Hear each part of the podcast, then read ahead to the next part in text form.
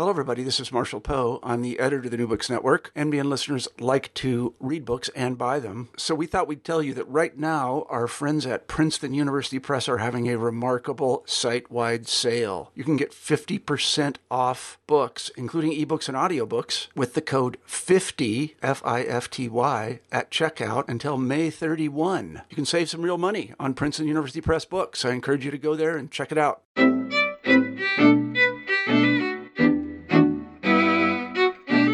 Welcome back to New Books in Jewish Studies. I'm your host, Max Kaiser. We have a great show for you today. With us, we have Miriam Zadoff, the director of the Munich Documentation Center for the History of National Socialism. She's here to talk to us about her new book, Werner Scholem, A German Life. The English version was translated by Dona Geyer and it was published in 2018 by the University of Pennsylvania Press. Uh, Miriam, thanks very much for being with us on the program. Um, first question How did you come to write this book? Um, thank you, Max, for having me. Uh, how did I come to write this book? It's actually thanks to my husband, um, who is a researcher of Gershom Scholem, who's the more famous Scholem, um, a researcher of uh, Kabbalah, Jewish religion, who was one of the most important and influential intellectuals in Israel and Germany. So, um, many years ago, I have uh, first I first met my husband Noam, uh, and back then I was working on a different book. I was working on Jews and spas. And uh, uh, I had just fin- finished writing this book, and I visited him in Jerusalem where he lived then. Uh, and he came from the archive and he said, You know what I found? I found an exchange of letters between Gershom Scholem and Ernst Jünger.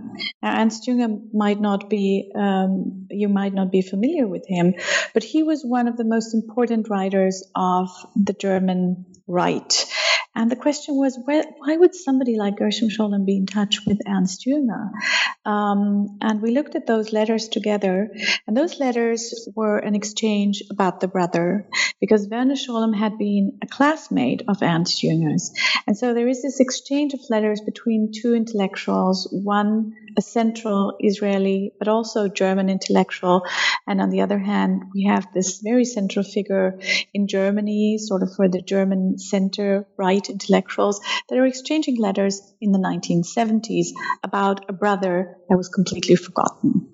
And that was where the story started and where I got curious. And I said, what is this? Who, who, was this person? Who was this person who had once been the famous Scholem in Germany? And what was this exchange about? Uh, and they were basically discussing the fate of um, German Jewry because Gershom Scholem had left Germany in the 1920s uh, and Werner Scholem had died in the Holocaust. Uh, and Ernst Jünger was very uncomfortable with that. And um, he was trying to come uh, to terms uh, with Scholem in this exchange. And it was an exchange about the Jews we usually don't remember, um, communist Jews, uh, political Jews who kind of disappeared from Jewish memory as well as German memory. So maybe you could uh, tell us a little bit about um, why Werner Scholem used to be the, the more well known one. What was he well known for? And then mm-hmm. if you could tell us a bit about um, the way you start the book, which is discussing a bit of Werner Scholem's early family life and his controversial marriage. Um, Werner Scholem became very famous because he was one of the youngest, most rebellious members of, first of all, the the, the positional uh, uh, social democrats in Germany who were against the war throughout World War uh, and he then joined very early on the Communist Party. Um, and he was uh, an intellectual uh, who his view was uh, that of um, a communist Germany, uh, but not necessarily a Stalinist one. And this was what happened then in the 19, 1925, 1926. uh, that uh, he was seen as too controversial because he would not align himself with the ideas of the Soviet uh, uh, the Soviet program for the German Communist Party. Uh, he was too um, he was too much of an individual thinker, too much of a critical mind, and that's why he was expelled from the party early on, and that's also why he kind of disappeared and was not remembered. Also, in, in communist memory, he was only seen as a dissident, somebody who had been too controversial for the party. Um, I'm starting the book with the story of a marriage that was an unusual marriage uh, because these kind of marriages they did happen, but not too often. It was a marriage that happened during World War One in uh, December 1917 when Werner Scholem decided to marry his uh, fiancée, his girlfriend for three years already. Um, who was not Jewish and who was not a member of the middle class. And his parents were very critical about this decision. And they basically, his father decided to disinherit him and, uh, and, didn't want to see him uh, or his wife again. So this was for him, it was really sort of, um, uh, you know, ending his relationship with the German Jewish bourgeoisie and saying, well, I am fighting for the revolution, and this is the sign. I'm marrying this woman who is so different from anything else uh, that I know that I come from. Uh, and, um, uh, and he, he made it public by doing, by marrying uh, Emmy Wiechelt. So in, in the first part of your book, uh, you look at the formation of Werner Scholem's ideas and politics, and particularly as they relate to um, the ideas of his brother Gerhard, aka um, mm-hmm. Gershom Scholem. So tell us a bit about, about this. Um, so during World War One, both brothers started an intensive um, exchange, a correspondence, because they were most of the uh, time not in the same place. Uh, Gershom Scholem was the younger brother. He was still living at home, whereas his uh, uh older brother had been sent to boarding school uh, and then was drafted to the army. And uh, their exchange was about their political ideas. They were both still searching for a political path. when the war broke out, Gershom Scholem was um, not yet uh, 17 and Werner Scholem uh, was 18, so they were relatively young. Um, and they uh, actually, I think, for the first time, they always had been close, but for the first time, they found common political ground because they both uh, opposed the war. Uh, Werner Scholem because he was a socialist, uh, and Gershom Scholem because he had a very strong Jewish identity and he could not understand or could not support the idea of Jews fighting other Jews. And so their first um, public political act was uh, writing a letter to a newspaper protesting against uh, German Zionists supporting the war, um, both for their own reasons. Uh, they they thought that this could not would not be possible because Zionists were fighting Zionists, uh, so socialists were fighting socialists uh, across the front lines. Um, and so throughout the war, they had this uh, very vivid exchange about their political ideas, about uh, uh, a possible revolution in Germany, about um, the question whether the socialist revolution could support the Jewish revolution and the other way around. Um, and this was a discussion that Gershom Scholem then later on continued with uh, Walter Benjamin, who he became friends with. And this is an exchange that is quite well known. Uh, and Benjamin, like Werner Scholem, uh, was also a supporter of the socialist cause. So we're, we're basically observing two German Jews that uh, who are finding their political identity uh, between being Jewish uh, revolutionaries and socialists, because also Gershom Scholem was playing with this idea of supporting the Socialist Party, whereas Werner Scholem was playing with the idea of supporting the Zionist cause. Great. So you then look at uh, Werner Scholem as a successful politician and public figure. Um, tell us a bit about this. Um, so the end of the war was also the, the end of the relationship for those two brothers, um, because with the end of the war, it was clear that their path would lead into opposite directions, and uh, Gershom Scholem eventually moved to Palestine, whereas Werner Scholem chose the path of becoming a German politician, which is kind of surprising because he uh, had to fight in the war. He was forced to fight in a war that he vigorously opposed, um, and he hated Germany for that. Uh, and I think for that reason, he was fighting for a revolution in Germany. So he, like many other Jewish communists at that time, uh, could only see a solution of the Jewish question, as it was called uh, at that time, um, uh, through uh, a German revolution, uh, through a socialist revolution. Whereas his brother thought the only way was um, uh, to emigrate to Palestine. Um, and so Werner Scholem became very active first as a party journalist and then uh, as the youngest member of the Prussian parliament and later on uh, the Reichstag, the German parliament.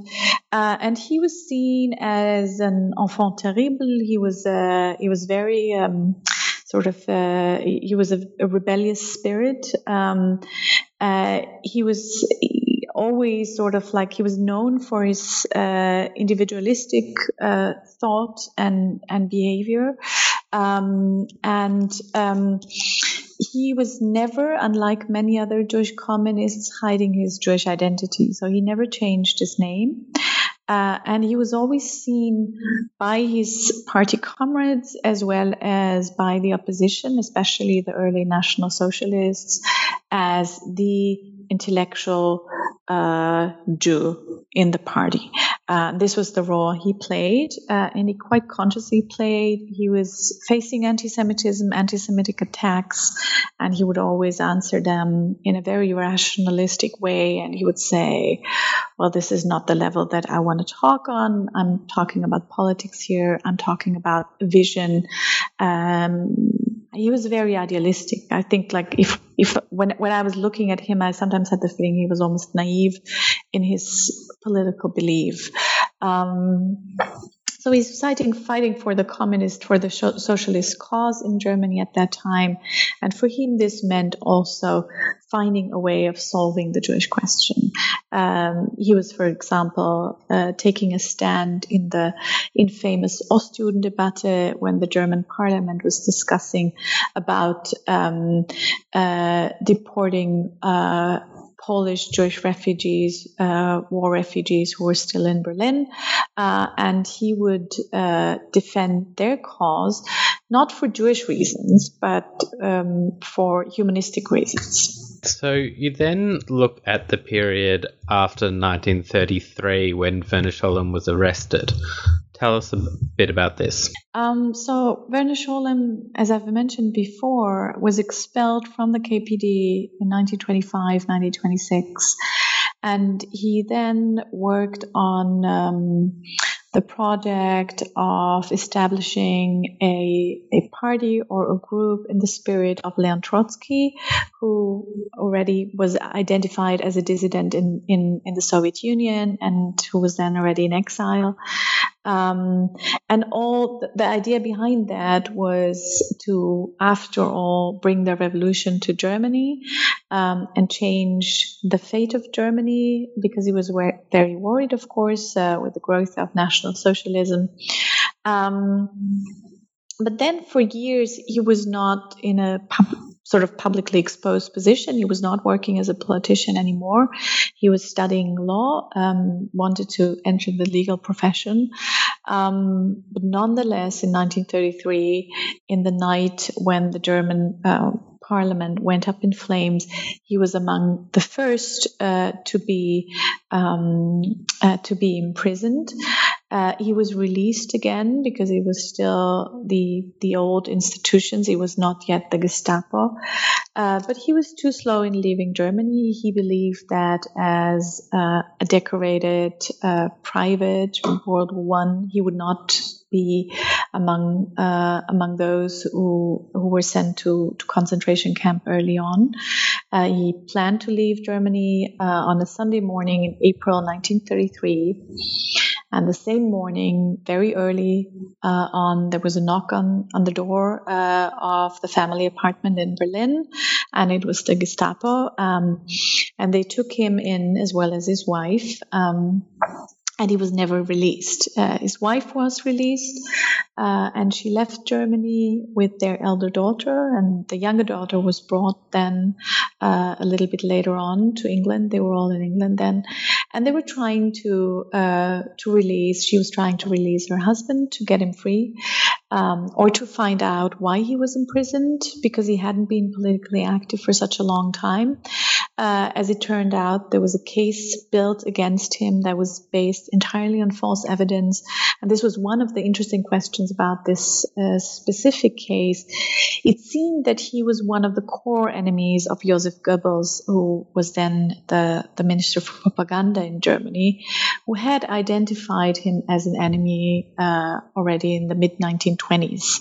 Um, because Werner Scholem impersonated the German uh, communist intellectual Jew. So he could be used also for uh, propaganda, uh, um, uh, for for anti anti Jewish propaganda.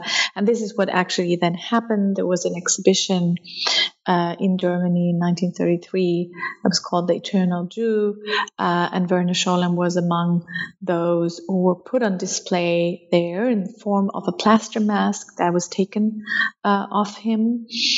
And um, at that point, he was already in concentration camp. He had been in prison for a couple of years. He then had um, his case was brought to court, uh, and it was uh, he was actually uh, uh, formally released, but immediately brought to concentration camp. And although the family tried to get him free, they they got him visas to Shanghai, to England, to the United States. Um, they did everything they could. A lot of people involved um, tried to help. Uh, but there was no way of getting him out of concentration camp, and he was eventually shot in the summer of 1940 in Buchenwald. Your biography ends with um, looking at uh, this question of uh, the two types of um, Jew, the non-Jewish mm. and the Jewish, um, which mm. you cite a, um, an uh, obituary which says that they were the two different types of being Jewish confronted each other unreconciled. And then uh, you say that the, the biography of Werner Scholem um, contradicts that this idea in every respect. Um, could you tell us a bit about what you mean by this? Um, I think that we often, when I started working on this book, many colleagues reacted with asking me, "But you're a, a Jewish historian. Why are you working on a on a topic that's not you know, Jewish topic. It's not a Jewish studies topic. Uh, and then I would answer and I would say, no, it is a Jewish studies topic.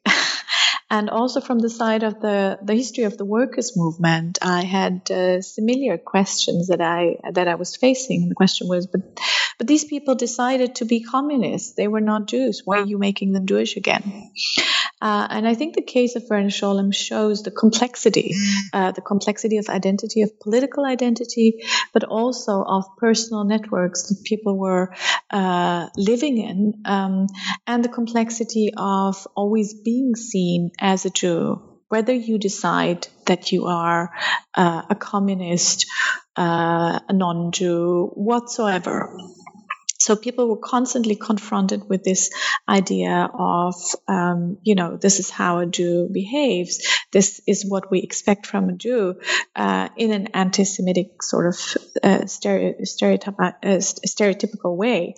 Uh, and he had to react to that. So what I wanted to show is the complexity of communist Jewish identity and to bring those biographies back into the realm of Jewish history. Uh, and this is a project that actually someone else had started before me, and this is Gershom Scholem. Because Gershom Scholem um, answered to a request by David Ben Gurion. David Ben Gurion asked in the 1950s, asked Israeli intellectuals, he, he asked them about who is a Jew. Uh, and all those people answered with, you know, sort of uh, arguing out of religious law, um, bringing in uh, uh tradition, and so on. And Gershom Scholem was not asked, but he wrote a letter to the newspaper uh, that reported on this discussion, and he said, uh, in fact, I believe um, that uh, that it's much more complicated, and he would uh, refer to uh, to uh, James Joyce's hero, um, uh, Leopold Bloom, and what. Oh, I'm sorry. Was it Leopold Bloom? It was Leopold yeah. Bloom, right? Yeah, yeah. I'm sorry. I got stuck between too many German and and, and, and English names, so I can start again. So Gershom Scholem was. Um, uh, was writing a newspaper, uh, was writing a letter to the newspaper, and he would refer to Leopold Bloom, James Joyce's hero, uh, and would say, "Well, according to the Jewish law, this person was not Jewish, but according to everyone else, he was considered to be a Jew." And so he was. Uh, what I, I I read this letter as as him talking about his brother, talking also about his nieces, who, according to the Jewish law, are not Jewish, uh, but who were persecuted as Jews. And even his wife, uh, a communist, um, proletarian German woman, uh, who from 1934 was persecuted as a communist, but also as the wife of a prominent Jewish politician. Uh, and so she lived um, under the protection of uh, of Jewish organizations. Uh, she she lived in a network that was increasingly Jewish, and then she returned to Germany in the 1960s. And what did she do? She converted to Judaism, and she's now buried in a Jewish cemetery. And I think that that even her, she's another. She's kind of like um, he would be the non-Jewish Jew, and she would be the Jewish non-Jew uh, that are being united here with the Jewish Jew, because there's there's hardly anyone else who could be could be more of a Jewish Jew than Gershom Scholem, the Zionist, the uh, the Kabbalah for uh, the Kabbalah researcher, um, a very central figure in Jewish studies. So uh, the fact that he was surrounded uh, and and sort of closely united. Um, with his brother, with his sister-in-law, um, gave me the idea that there is a different tale to tell about uh, uh, about Jewish identity in the 20th century, um, and that uh, extends to someone like Walter Benjamin as well, who had a very similar sort of non-Jewish identity, but who also died as a Jew. Just um, before we finish the interview, I wanted to ask a little bit about um, the rest of the the Scholem family, and um, mm-hmm. out of um, interest, I know we, mm. we corresponded a little bit about this. That um, part of the Scholem family ended up in uh, Australia. Is that right? Yes, that's right. Because there were also there were actually four Scholem brothers. So we have the two younger one that I've been talking about now for a while, uh, yeah. who were politically involved, um, and we have the two older ones. One of them was also political. He was a conservative, sort of. He believed in a conservative German identity. The other one was less political, and they left Germany in 1938 uh, and escaped to Australia, where they lived until the end of their life, and also the mother, which is a very central figure for this story because she was basically um, writing. She was the one who reported on what happened in germany after 1933 that's why we know a lot about what happened to werner and to the family in general. Um, she uh, she would write long letters to her son in palestine um, and explain what was going on. So she also escaped to australia. Uh, she wasn't too happy there. She would have preferred to go to palestine to her youngest son. Um, but she couldn't make it, um, and she died right after the war. Um, I believe that Gershom Scholem never came uh, to visit his brothers. maybe I'm wrong now. Maybe he did go. Um, I don't I don't quite recall if he went to Australia. I don't think so. But he had towards the end of his life, he had um, uh, a long exchange with his elder brother um, when they were sort of reflecting about on their youth, on their experiences, on their different experiences, um, on questions of Jewish German Jewish identity, uh, the way they understood it. Um, and uh, uh, and I believe there was always a close connection also to uh, the children of uh, the two Australian brothers. Well, thanks very much for um, talking to us about your book. Um, before we let you go, Miriam, I was wondering if you could tell us a little bit about what you're working on next. Um, I've I've been um, I've been teaching. I had a um, I held a position in in the United States for the past years. I've uh, had a chair for Jewish studies, and I started actually working on uh, the topic of um, uh, of Shidduchim and getting acquainted in modern Judaism, sort of from Shidduchim to J-Date. Um, and um, I've changed my focus now a little bit because um, I've moved to Germany and I'm now director of the Center for uh, the History of National Socialism, as you've mentioned. Uh, and what I'm doing here now is I'm focusing more on memory culture and on the question of how we can um, uh, uh, keep the the memory on National Socialism, Jewish memory, but also memory of other groups of victims, um, in you know to keep it alive, to keep it sort of like make it still make it part of our our experience and the way we experience everyday life. Uh, we experience recent political developments. Um, and to make uh, by doing so uh, um, you know uh, keeping young people interested in the topic uh, because i think they only care if it's got you know if it's telling them something about themselves and about their world uh, so this is this is my big project now Great. Yeah, that's certainly a big project. Um, well, th- thank you very much for um, being on the show. So you've thank been you, Max. listening to what um, new books in Jewish studies um, with your host Max Kaiser, and today we had Miriam Zadoff, um, and she talked to us about her new book. Uh, Werner Scholem, A German Life, uh, the English version translated by Dona Geyer, and it was published in 2018 by the University of Pennsylvania Press. Thanks very much.